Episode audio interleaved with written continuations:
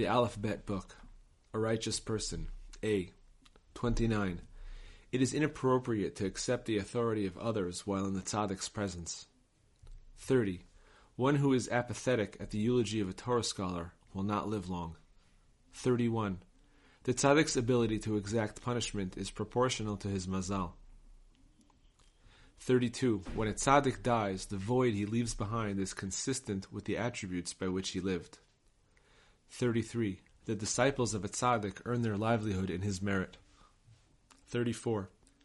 When a person hears a Torah lesson from the tzaddik, it is as if he delivered it himself. thirty-five. The death of a tzaddik is as much a tragedy as the burning of God's temple. thirty-six. If a Torah scholar is fitting, learn from him. If not, part from his company.